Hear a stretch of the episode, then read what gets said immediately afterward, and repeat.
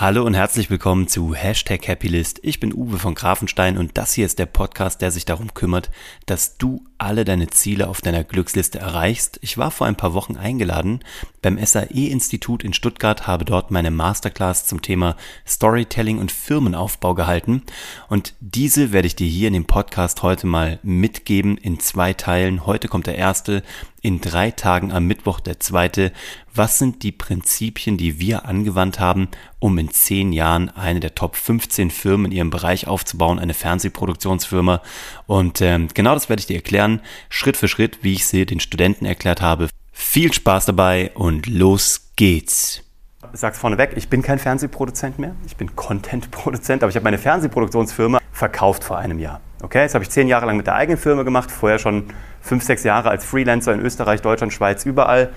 Genau, ich erzähle euch ein bisschen was, wie wir Top 15 geworden sind, so, und auch letztes Jahr Grimmepreis gewonnen haben, Fernsehpreis gewonnen haben, alles mitgenommen haben, was wir so wollten und damit aber auch alle Ziele abgehakt hatten, wo wir gesagt haben, das passt jetzt, deswegen sind wir mal angetreten, die haben wir abgehakt, jetzt kommt was Neues. Was wir machen werden heute ist, oder was ich für euch habe, ist das Bewegtbild-Erfolgsrezept und nicht weniger als das.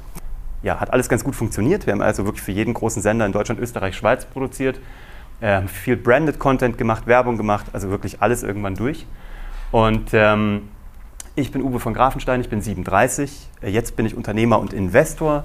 Berate Firmen, gehe in Firmen mit rein, berate aber auch noch meine ehemalige Firma und auch noch andere Produktionsfirmen, war mal Inhaber und 50-prozentiger Inhaber und Geschäftsführer der SEO Entertainment GmbH in München. Das ist eben die Firma, die ich verkauft habe. Die habe ich mit meinem besten Freund gegründet, 2008. Und als Dozent bin ich an der HFF Potsdam, an der Fresenius, an der BAF und jetzt auch an der SAE. Und wo ich eigentlich herkomme, ist Public Relations, Kommunikation, habe ich mal studiert, habe ich nie angewendet. Ich habe das mal so mit 1,5 abgeschlossen, mit dem Wissen, dass ich das niemals machen werde. So, das war so mein Learning, war aber auch cool, weil manchmal ist ja besser zu wissen, was man nicht will, als das, was man irgendwie will. Und meine Karriere hat in der Zauberei begonnen, deswegen habe ich am Anfang mit euch eine kleine Übung aus der Zauberei gemacht. Ich komme eigentlich von der Zauberei, habe mal mit 8 Jahren angefangen, war ich in einer Zauberschule und alles, was ich danach später gemacht habe, basiert tatsächlich darauf, dass ich mal wirklich Zauberkünstler war. Ich habe das dann mit 8 angefangen, habe das dann bis zum Abitur mit 18 durchgezogen, 2-3 Mal die Woche auf der Bühne gestanden, mit 16 schon damit Geld verdient tatsächlich. Konnte ich meine Freundin schöner ausführen, konnte mir irgendwie ein schöneres Auto mit 18 holen, also habe damit richtig Geld verdient für einen 16-Jährigen. Habe dann viel Schauspiel gemacht, war in den Varietés, ich komme aus Kassel eigentlich, da gibt es so ein GOP, beziehungsweise so ein Starclub-Varieté, da habe ich viel gezaubert. Habe dann mit 21 bin ich nach Köln gegangen, habe erstmal Zivi gemacht und nach dem Zivi habe ich überlegt, studierst du jetzt oder was machst du? Und habe mich dafür entschieden, meine erste Firma zu gründen. Das war eine Schule für Zauberei und Schauspiel. Das war irgendwie logisch, weil damals kam auch Harry Potter raus. Und in der Sekunde, wo Harry Potter rauskam, war es tatsächlich so, dass erst der neue Film rauskam, ein halbes Jahr später das neue Buch, ein halbes Jahr später der neue Film, ein halbes Jahr später das neue Buch. Das ging 5 Jahre durch und die Bude war komplett ausgebucht. Ich habe also so wirklich alle meine besten Freunde spontan als Zauberlehrer anlernen müssen, damit wir überhaupt diese Kurse alle bedienen konnten. Und habe da so aber ins Unternehmertum reingeschaut und habe dann irgendwie auch nochmal die Seite so mit Personal, Geld, Verantwortung, Gründung, Marketing, bla bla bla irgendwie mir reinfahren müssen. Hat aber alles gut geklappt. War dann noch kurz, ich habe dann die Firma nach 5 Jahren verkauft, bin nach München gezogen, weil ich dort einen Job bekommen habe von einem Freund, der ist so Deutschlands Storytelling Coach Nummer 1, Uwe Walter heißt der. Dann wurde ich von dort weggeheadhuntet nach Wien. Fand das nur irgendwie alles so dreckig. Also A, das Business, B, wie die Leute bezahlt wurden, C, wie mit Leuten umgegangen wurde. Dass ich nach einem halben Jahr dort gekündigt habe und gesagt habe, das mache ich so nicht. Ich mache jetzt meine eigene Fernsehbutze auf, so mit 26, so eine brillante Idee. Ohne große Connections, ohne 1 Cent Startkapital, aber mit meinem besten Freund saßen wir, der damals er hat geheiratet in Tel Aviv und wir saßen in Tel Aviv am Strand und saßen unter einem Beduinenzelt und haben gebratene Hähnchenherzen gegessen und haben beschlossen bei einer Shisha, lass doch mal eine Fernsehproduktionsfirma gründen, weil mein Job ist kacke und er sagt, ja, meiner auch. Dann haben wir gesagt, okay, wir fahren nach Hause. Wir wickeln unsere Firmen, also unsere Festanstellungen ab, 3 Monate lang, wir hinterlassen keine verbrannte Erde, sondern gehen da sauber raus. Und dann sind wir nach München zurück, ich bin aus Wien zurückgezogen, er war in München Produzent auch, also Festangestellter. Und dann haben wir angefangen, unser Unternehmen zu gründen, die SEO Entertainment. Und da führe ich euch heute ein bisschen durch, weil wir wirklich, alle anderen Firmen hatten einen Formatkatalog. Also die hatten aus dem Ausland tolle Formate, The Voice, DSDS, keine Ahnung. Wir hatten nichts, also wirklich nichts. Alle anderen hatten irgendwie ein Backing aus dem Ausland mit mehreren Hunderten von Millionen Backing. Wir hatten nichts. Wir haben auf dem Bauernhof gegründet. Also wirklich in Unterföhring, neben den Sendern, auf dem Bauernhof in einem ehemaligen Kuhstall. Also True Story so. Und sind dann damit ganz gut gewachsen. Und alles davon war kein Hexenwerk. Also nichts davon war irgendwie, wir waren weder dafür prädestiniert, noch hatten wir Kohle, noch hatten wir Connections. Also eigentlich gibt es keinen Grund, dass wir erfolgreich werden konnten. Aber es gibt auch eigentlich für niemanden eine Entschuldigung, wenn er Bock hat. Ich habe nicht mal irgendwas in dem Bereich studiert. Ne? Also ich komme aus PR und Kommunikation. Ich habe zwar, seit ich 17 bin, Kurzfilme gemacht im offenen Kanal Kassel, die auch alle sehr shabby waren. Und irgendwann hat Steven Spielberg mal gesagt, wenn du deinen ersten erfolgreichen Film gemacht hast, verbrenn alles, was vorher jemals aus deiner sozusagen Kamera rausgekommen ist. Ich hatte mich hier zwischen, bevor ich sozusagen, also hier meine eigene Firma gegründet habe, das war eigentlich nur eine Notlösung nach dem Abitur und nach dem Zivi, weil eigentlich wollte ich Film studieren, also Regie studieren. Ich wollte eigentlich entweder in Ludwigsburg oder an der HFF München oder der KHM in München oder eben der HFF in Berlin. Die 4 habe ich irgendwie mit 19 angeschrieben, habe gesagt, ich bin ein super Regisseur, ich will das unbedingt machen, ich bin der Mann für euch. Und dann war ich bei Nico Hoffmann so zum Beispiel in der 2. Runde, der gesagt hat, süß, aber komm doch mal wieder, wenn du 24 bist, wenn du eine Story zu erzählen hast. Da habe ich mir gedacht, okay, jetzt probier es halt nochmal mit 20. Habe mein Zivi fertig gemacht, habe es nochmal probiert, bin wieder überall in die 2. Runde gekommen und dann haben sie wieder gesagt, jetzt bist du 20, so in 4 Jahren bist du, glaube ich, ganz cool, dass du bei uns starten kannst. Dann habe ich euch gesagt, wisst ihr was, ihr könnt mich kreuzweise, ich mache jetzt mein eigenes Ding. So. Und da war ich 20, wurde überall abgesagt, wie gesagt, und mit 26 war ich Dozent an der HFF Berlin Potsdam und betreue dort jetzt mittlerweile Diplomanten. So viel nur zum Thema, lern die Regeln und dann brichst sie richtig. Und Regeln sind von Menschen gemacht und es gibt immer einen Weg dran vorbei. Ich habe das letzte halbe Jahr, also nicht ganz, aber ich habe ein halbes Jahr in 2018 in L.A. gelebt, nachdem ich die Firma verkauft habe. Und von den Amis habe ich gelernt, für jede Regel, die es gibt, gibt es eine bezahlte Ausnahme sozusagen. Man kann, überall steht, du darfst nirgendwo deinen Hund mitbringen, weder ins Flugzeug noch auf einen Food Market. Aber wenn du deinen Hund für $70 als Emotional Stability Dog deklarieren lässt, darfst du machen, was du willst.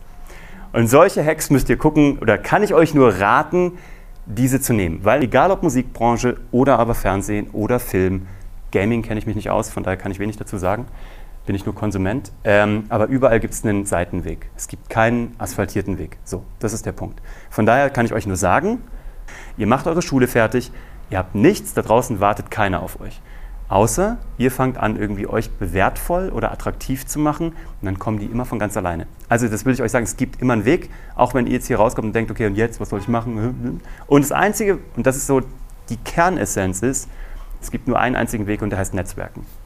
Ihr müsst netzwerken und ihr müsst Content produzieren, egal wo.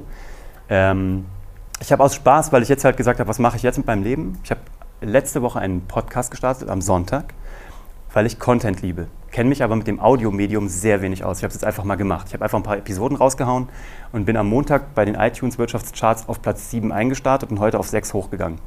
Und auch da, ich habe keine Ahnung davon, ich habe einfach mal gemacht und habe einfach überlegt, was ist mir wichtig? Wenn da draußen einer zuhören will, cool. Wenn keiner zuhören will, fair enough, dann abonnier es halt nicht.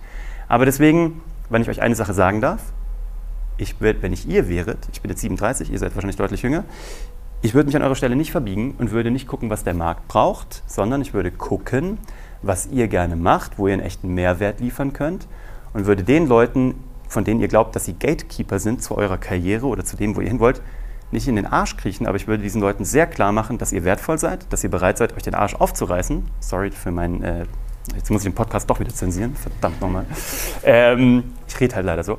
Genau, aber ihr müsst diesen Leuten zeigen, ihr wollt es, ihr könnt es und ihr macht es. Punkt. Ich saß bestimmt in 600, 700 Vorstellungsgesprächen mit drin. Ich saß lustigerweise noch nie auf der anderen Seite. Ich habe mich noch nie bei einer Firma beworben. Ich hatte noch nie ein einziges Vorstellungsgespräch in meinem Leben. Ich saß immer nur auf der anderen Seite. Und ich kann dir schon bei der Bewerbung sagen, wer gut ist, wer zu uns passt, wer nicht, ob derjenige gut ist. Und ich habe auch das noch niemals in irgendein Zeugnis oder ein Referenzschreiben von einem Bewerber reingeschaut. Noch nie. Okay? Was ich geguckt habe, ist ein Lebenslauf. Ich habe mir auch noch nie ein Anschreiben angeguckt. Deswegen, Siemens zum Beispiel macht keine Anschreiben mehr, weil es ja total generisch ist. Alle Leute schreiben aus irgendwelchen Ratgebern ab. Der CV ist interessant, der Lebenslauf, und dann ist das Gespräch interessant. Und dann haben wir Leute, die 19 waren, zu Redakteuren gemacht. Von daher, lasst euch nichts erzählen, von keinem, auch was ich erzähle. Wenn ihr es nicht annehmen wollt, nehmt es nicht an. Ich kann euch nur erzählen, wie es bei uns war. Wenn ihr was rauspicken könnt, fair enough, das wäre super. Das wäre das Einzige, was ich mir wünsche von dem Tag für euch. Ihr könnt jederzeit reinschreien, ihr könnt auch jederzeit sagen, Bullshit, was du erzählst, das sehe ich ganz anders. Ja, bitte. Ich wollte fragen, gerade als Sie das Schauspiel erwähnt haben. Sag du bitte, sonst fühle ich mich noch älter als 37. Okay, als du das Schauspiel erwähnt hast. Das hast du nicht studiert, du hast... Gar nicht. Ja. Also meine Zauberlehrerin, das war so ein öffentliches Projekt von der Stadt Kassel. Ich komme so aus finanziell eher so einfacheren Verhältnissen. Ich bin so Scheidungskind, seit ich 4 bin. Und wir haben damals von Sozialhilfe gelebt, weil meine Mama das dann alles alleine schultern musste.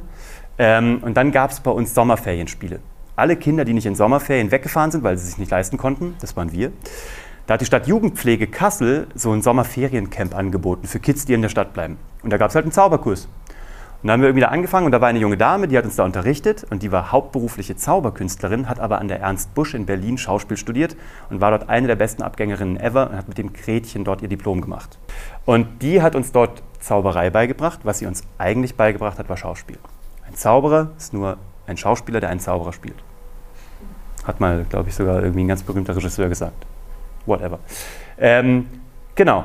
Und dann habe ich halt wirklich gemacht. Ich stand auf der Bühne. Ich stand, seit ich 8 bin, bis 18, 3, 4, 5 Mal die Woche auf der Bühne. Und ich habe mir halt noch nie sagen lassen, dass ich für irgendwas irgendeinen Schein bräuchte. Meine Mama ist Finanzbeamtin. Meine Mama hätte es gerne gesehen, wenn ich irgendwelche Scheine habe. Mittlerweile freut sie sich natürlich über alles. Aber ich habe noch nie akzeptiert, dass mir jemand, also außer wenn ich jetzt Nervenchirurg hätte werden wollen, hätte ich vielleicht einen Schein machen sollen. Das wäre sehr hilfreich für jeden, auch der da auf dem OP-Tisch liegt. Aber ansonsten habe ich noch nie akzeptiert, dass mir jemand sagt, das ist der Weg oder das musst du haben. Ich habe mir meinen Weg gesucht. Hat immer funktioniert. Und die interessanten Leute aus der Medienbranche, also jetzt ist ja nun mal, wir sind ein kleiner Club, das sind gefühlt irgendwie in Deutschland 40, 50 Menschen. Das ist die deutsche Medienbranche, jedenfalls auf Geschäftsführer- oder Inhaberebene. Wir fahren ja dann auch immer alle 2-mal im Jahr irgendwie nach Cannes auf die Fernsehfestspiele und kaufen da irgendwie Formate ein und dann trifft man sich da immer. Das sind alles solche Typen. Manche sind Juristen, manche sind wirklich von der Kabelhilfe komplett durch alle Gewerke durchgegangen nach oben, habe ich auch gemacht, über Studentenfilme. Es gibt keinen Weg. Adi und ich, mein Geschäftspartner und ich, wir waren gute Producer. Wir dachten, wir wären Produzenten, aber der Gap zwischen Producer und Produzent, da haben wir gedacht, das würden wir ganz schnell schaffen. Dafür haben wir Jahre gebraucht, innerhalb dieser 10 Jahre. Wir waren am Anfang ambitionierte Producer. Vielleicht waren wir sogar Executive Producer, aber sicher keine Produzenten. Haben aber gedacht, wir wären welche. Hilft aber. Ich will jetzt nicht sagen, fake it until you make it, aber was bleibt dir übrig? Du willst eine Produktionsfirma haben, du musst Produzent sein, du bist es noch nicht. You better hurry up. So du, ne? Mein Mentor hat immer gesagt, welcome to filmmaking. Unser Startmotto war, wenn du keine Chance hast, nutze sie. Als wir gestartet haben, war es 2008, die internationale Krise war noch nicht am Start, die Finanzkrise, die Immobilienkrise, wussten wir zum Glück auch noch nicht damals, sonst hätten wir sie nämlich nicht gegründet, die Firma. Die kam erst 2,5 Jahre später auf den deutschen Markt, diese Krise, also da ist sie erst angekommen im Werbemarkt. Wir haben das gestartet, da gab es Bavaria, Endemol, Red Seven gab es noch nicht, die große Produktionsfirma von ProSiebenSat1, es gab aber schon Norddeich, die ganzen großen RTL-Produktionsfirmen, Ufer, alles gab es. Der Markt war saturiert, das hat uns auch jeder irgendwie erzählt und ist nicht müde geworden, uns das zu sagen. Und die haben alle gesagt, ihr habt kein Backing, ihr habt keinen Formatkatalog, ihr habt fast keine Kontakte, ihr wart bisher nur, in Anführungsstrichen, Producer. Lasst das mal bleiben. Bis auf den Unterhaltungschef von ProSieben, so, der gesagt hat, wisst ihr was, eigentlich stimmt es gar nicht, sogar erst war es der Comedy-Chef. Der Comedy-Chef von ProSieben hat uns damals gesagt, ich finde euch cool, ich kenne euch schon ein bisschen länger, wenn ihr was macht, ich halte euch den Rücken frei. Und wir haben uns überlegt, okay, ist das Bullshit? Also stimmt das? Also kann man sich darauf verlassen oder nicht? Das war mal eine Ansage. Wir haben mal losgelegt, ein Jahr lang, und haben ein Jahr lang losakquiriert. Wir haben uns den Namen schon gegeben, aber wir haben die GmbH noch nicht gegründet, weil wir auch das Startkapital noch nicht zusammen hatten. 25.000 Euro war jetzt noch nicht, irgendwie lag noch nicht rum. Wir haben die Firma so genannt, SEO Entertainment GmbH, sind rumgerannt, haben irgendwie jedem unsere Konzepte unter die Nase gehalten und keiner wollte irgendwas kaufen. Wir haben ein Jahr nahezu 0 Euro verdient. Wir hatten damals auch so Gründungszuschuss vom Arbeitsamt und noch ein paar Reserven. Fast ein Jahr später hat mein Geschäftspartner gesagt, ich werde in 4 Wochen Papa, ich muss Kohle verdienen. Lass uns diesen Traum beerdigen, das Ding ist durch. Wiederum eine Woche später, also 3 Wochen vor Geburt, hat ProSieben angerufen und hat gesagt, wir kaufen von euch eure Umstyling-Show mit Charlotte Engelhardt, die jetzt Charlotte Würdig heißt und mit Sido verheiratet ist. Da haben wir gesagt, okay, dann machen wir aber eine Erstüberweisung von 50.000 Euro Anzahlung, haben 25.000 Euro davon genommen, sind damit zum Notar gerannt und haben unsere Firma gegründet und haben dann eine Produktion gemacht, die hieß Look of Love, neuer Look für die Liebe, zeige ich euch auch gleich. Unfassbar cheesy, aber ich erzähle gleich was dazu. Also, wenn du keine Chance hast, nutze sie. Manchmal ist es sinnvoll, das zu tun. Was haben wir gemacht? Sido geht wählen haben wir gemacht. Das war unser großer Durchbruch. Das war damals so, Sido hat die Bundestagswahl erklärt. Danach haben wir Grimmepreis-Nominierung bekommen, Fernsehpreis-Nominierung bekommen. Danach haben wir German Angst gemacht für ZDF Neo. Dann haben wir Old Ass Bastards gemacht, das war ein wichtiges Projekt. Das war, wo alte Leute, junge Leute verarschen, also so wirklich mit versteckter Kamera. Das war sehr erfolgreich, haben wir 2 Staffeln gemacht. Deutsches Fleisch war der erste deutsche Cartoon, der jemals in Deutschland für Erwachsene produziert wurde. Den haben wir für ZDF Neo gemacht. Zeige ich euch gleich. Kleine Fans und große Stars war eine große Primetime-Produktion mit Xavier Naidoo, Jerome Boateng, Ed Sheeran. Das war so kleine Kindertreffen auf ihre größten Idole. Revolverheld, Lang. Also so aus jedem Bereich waren irgendwelche Superstars und die haben mit denen zusammen was gemacht. Dann haben wir eine Produktion gemacht, Das Lachen der anderen. Da geht es um Micky Beisenherz und Oliver Polak, die im WDR sich lustig gemacht haben über Menschen, über die man sich auf gar keinen Fall lustig machen darf. Kleinwüchsige, HIV-Positive, Adlige, was auch immer. Den Deutschen Fernsehpreis für gewonnen. Dann haben wir Feuer und Flamme gemacht, das läuft gerade im WDR, Doku über die Feuerwehr Gelsenkirchen. Dann haben wir Alte mit Beastmaster für Sylvester Stallone gemacht, die Netflix-Produktion. Das sind 10 Länder, die in der größten Gameshow der Welt gegeneinander antreten. Ich habe einen Abspann bei Netflix. Mehr brauche ich nicht. Dann habe ich gesagt, ich kann die Branche verlassen. Und also, da haben wir noch für eine andere Produktion noch den Grimmepreis gewonnen. Also es war ganz gut. Und warum wir das gemacht haben, am Anfang 1 Jahr lang haben wir rumgemacht, haben nicht einen verdammten Cent verdient und sind echt die Wände hochgegangen. Aber das gibt's doch überhaupt gar nicht. Wieso raffen die das nicht, dass unsere Ideen gut sind? Aber das erste Jahr steht unter dem Motto, dienen kommt vor verdienen. Und das ist leider wahr, aber es ist auch zum Glück wahr. Weil das trennt auch so ein bisschen die Spreu vom Weizen. Und da geht es ja darum, willst du Geld verdienen? Ja, klar, wollen wir alle. Aber willst du ein Problem lösen für deinen Kunden? Und nur die, die es tun, werden erfolgreich und verdienen danach richtig viel Geld. So, und das ist das Einzige, wenn du das mitnimmst, hast du schon was gelernt. Wenn du nämlich nur daran denkst, selber schnell groß zu werden, Geld zu verdienen und dir eigentlich wurscht ist, womit, wird das nichts werden. Also kann mal passieren, funktioniert gut mit Drogen, Waffen, Prostitution, funktioniert gut, aber ansonsten mit legalen Dingen seltenst. Von daher, das ist wirklich was, egal welches Business du startest, in welchem Bereich, dienen kommt vor verdienen. Wenn du ein Problem löst, kommt das Geld von ganz alleine. Du musst nicht besser sein als andere, du musst nur anders sein. Und das versteht keiner. Jeder will immer besser sein und noch einen besseren Look. Es geht nicht um Look, es geht nur um die Story. Look ist schön, ist nice to have, scheiß auf den Look. Guckt euch Leute an, denen ihr vielleicht bei Insta-Stories folgt. Der Look ist manchmal grottoid, aber die Story ist interessant. Die Person ist interessant. Es geht nur um Talent und Story. Look ist nice to have. Am Ende, wir haben auch nur noch filmische Kameramänner engagiert. Der Look wurde bei uns immer besser, immer geiler. Wir waren die Ersten, die wirklich rigoros mit Drohnen in Deutschland gearbeitet haben. Ich habe die aber am Anfang selber geflogen. Wir haben uns am Anfang wirklich so eine ganz schlechte Phantom geholt und dann bin ich die selber geflogen am Set, weil wir irgendwie wirklich super viel händisch noch am Anfang gemacht haben. Aber es hat sich total ausbezahlt, weil ganz viele dann gekommen sind und gesagt haben, wir wollen auch diesen Drohnen-Look. Hat halt keiner von den Großen gemacht. Die waren so in ihrem Hamsterrad, die haben nicht dran gedacht. Wir haben uns halt eine Phantom gekauft und ich habe die damals noch ein GPS-Modul dran gelötet. So, weil das irgendwie, sonst konnte man nicht gucken, wie hoch die fliegt. Also richtig, richtig handmade. Also wir haben immer überlegt, welche Sendung würden wir selber gerne sehen. Natürlich haben wir überlegt, was würde das Publikum gerne sehen, aber worauf haben wir Bock? Dann haben wir gedacht, geil, also wir finden immer Wertgegensätze ganz gut, ne? So dramaturgische Treppe, also beziehungsweise dramaturgische Wippe, wo sind die größten Wertgegensätze? Dann haben wir überlegt, wie geil wäre es, die Bundestagswahl stand an, 2009. Und dann überlegt, was ist der größte Wertgegensatz der Bundestagswahl? Sido. Es gibt keinen größeren Wertgegensatz. Damals noch, immer noch ganz schlimm unterwegs und so und immer noch ordentlich jung und wild und so. Und dann haben wir überlegt, wie geil wäre das, wenn der wirklich auf Merkel treffen würde. So, das war unser Traum, das wollten wir machen. Wir hatten sie sogar, sie mussten in der letzten Sekunde terminlich absagen, aber wir hatten Frank-Walter Steinmeier, den Kanzler-Herausforderer, wir hatten alle Minister der aktuellen Riege und noch ein paar wichtige Nachwuchspolitiker und Sido hat die alle getroffen und hat gesagt, ich wollte mal fragen, warum ich euch wählen soll. So, und das war mega. Ja, das Ding ist durch die Decke gegangen. So. Wir hatten wirklich Frank-Walter Steinmeier irgendwie, den haben sie im Studio getroffen, wirklich bei DJ Desue, also bei seinem Produzenten. Dann haben sie da irgendwie zusammen ein bisschen DJing gemacht und irgendwie den Technics ausprobiert. Also es war richtig cool, man hat die Leute so noch nicht gesehen. Fernsehpreisnominierung, Grimmepreisnominierung, haben nicht gewonnen, aber die Nominierung war natürlich schon super geil. Wir durften dann auf dieses Event. Fernsehpreis darfst du nur drauf, wenn du eingeladen bist oder wenn du irgendwann unter den oberen 50 Jungs mitspielst. Ansonsten war das für uns ein Tor mit 7 Siegeln. Da durften wir das erste Mal hin, allen Leuten mal die Hand geschüttelt so. Und das war richtig cool. Und dann kam diese Welle und der nächste Tipp ist, wenn du eine Welle anrollen siehst, musst du dein Board nehmen und dich draufstellen und musst sie dann auch wirklich surfen. Du hast einen Shot. Wir haben jetzt gemacht, die erste Sendung lief gut, hat fast nichts gekostet. Die zweite Sendung lief noch besser, auch vor allem publicity-mäßig. Und dann haben wir gesagt, so, jetzt haben wir echt eine Chance, jetzt können wir was machen. Und dann haben wir überlegt, jetzt müssen wir echt nachziehen. Also das ist fast nicht zu toppen als eine Firma, die gefühlt aus 5 Menschen besteht und im Bauernhof in Unterföhring hockt und überhaupt kein Standing hat, aber sich langsam eins aufbaut. Und ich kann nicht mehr sagen, wie es gekommen ist. Keine Ahnung. Ich habe keine Ahnung, warum wir an Joko Klaas gekommen sind. Irgendwie haben wir einen Kontakt gemacht bekommen. Wir haben ein Format gehabt aus dem Ausland. Das hieß Oblivious. Das war ein Casting, also ein Quizformat, ein Comedy-Quiz-Format, versteckte Kamera. Der Moderator spricht irgendwelche wildfremden Menschen auf der Straße an und sagt, ganz kurz, hilf mir mal ganz kurz, wie viele Bundesländer haben wir?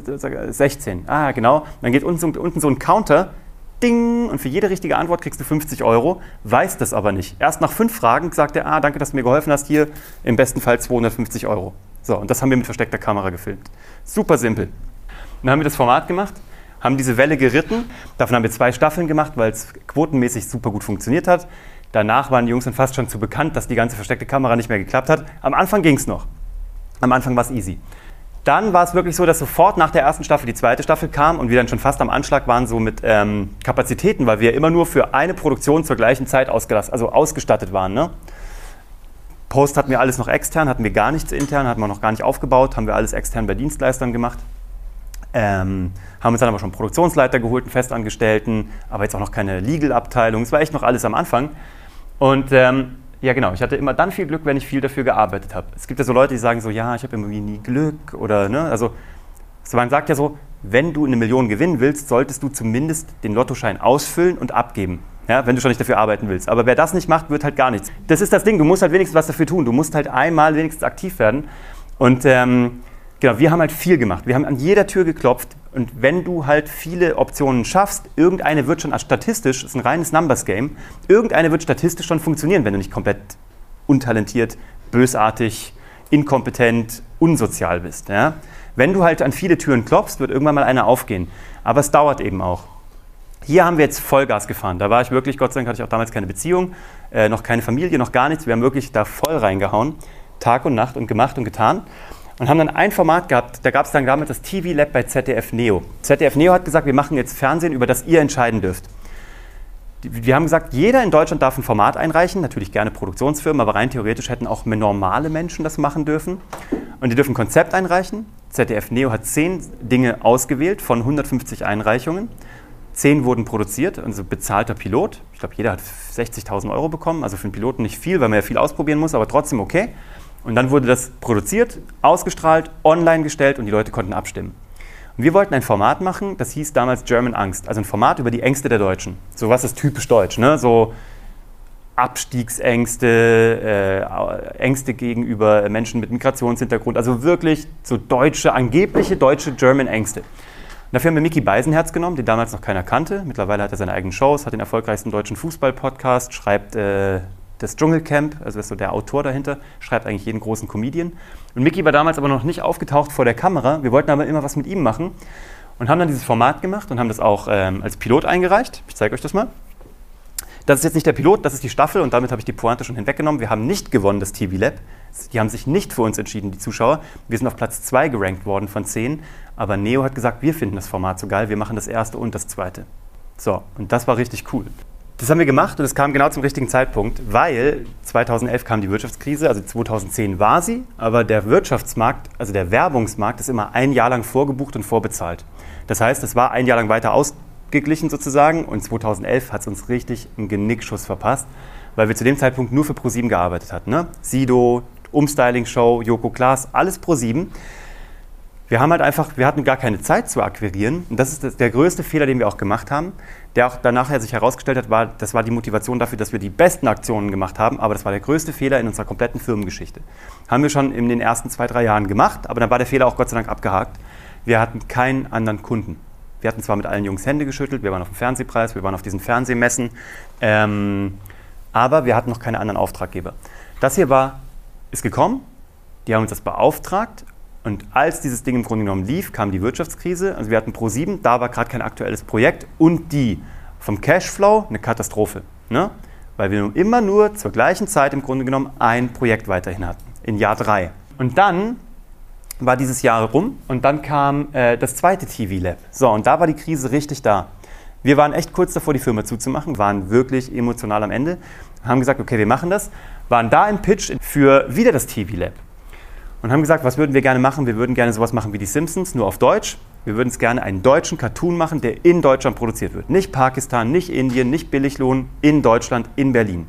Was eigentlich nicht bezahlbar ist. Wir haben aber coole Jungs gefunden in Berlin, die richtig geil waren, die auch irgendwie gute Sachen gemacht haben. Und wir haben ein Format gemacht, sehr dreckig, sehr böse.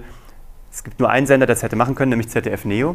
Und das haben wir eingereicht. Nein, also das ist Deutsches Fleisch, ist halt wirklich sehr dreckig und ist wirklich sehr gut angekommen. Und es war die erste Produktion, die Netflix für Deutschland eingekauft hat. Wir haben damit gewonnen, das TV Lab. Wir haben dafür einen fetten Auftrag bekommen, weil das Produkt ist voll animiert, also wirklich voll in Deutschland durchanimiert. Die Episoden super teuer. Unsere erste fiktionale Produktion. Sehr gute Drehbuchautoren, sehr gute Leute, richtig teuer. Und damit haben wir ein Jahr lang die Firma durch die Krise getragen. Das Ding hat uns gerettet, sonst hätten wir zumachen müssen. Wir lernen nur von Menschen, die das schon haben, was du möchtest oder die das wissen, was du noch nicht weißt, aber wissen möchtest. Jeder andere kann dir nichts erzählen. Wenn, also ein Rat noch, wenn ich Ihnen so aus Altersweisheit mitgeben darf. Du brauchst niemandem zuhören, der das nicht hat, was du hast. Niemand braucht dir irgendwas beibringen, was er selber nicht hat. Er kann dir nichts sagen. Es gibt in der Dramaturgie, ihr kennt die Heldenreise, es gibt den Mentor. Ein Mentor, es gibt nur einen Grund oder nur einen Punkt, den ein Mentor auszeichnet.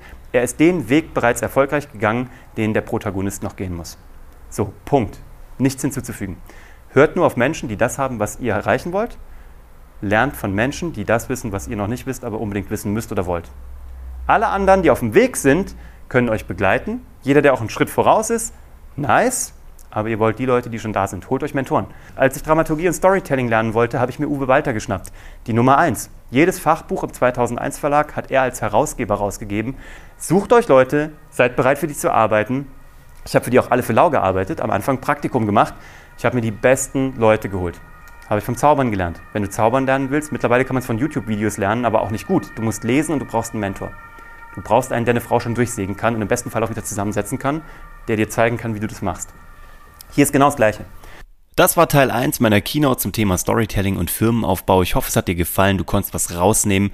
In 3 Tagen kommt Teil 2. Dann wirst du den Rest erfahren. Alle Prinzipien, die wir angewandt haben. Ich freue mich auf dein Feedback zu dem Thema. Schreib mir gerne auf www.uwevongrafenstein.de. Freue mich auf deine Anregungen, auf deine Themen, alles, was dich interessiert. Und wünsche dir bis dahin einen erfolgreichen Wochenstart.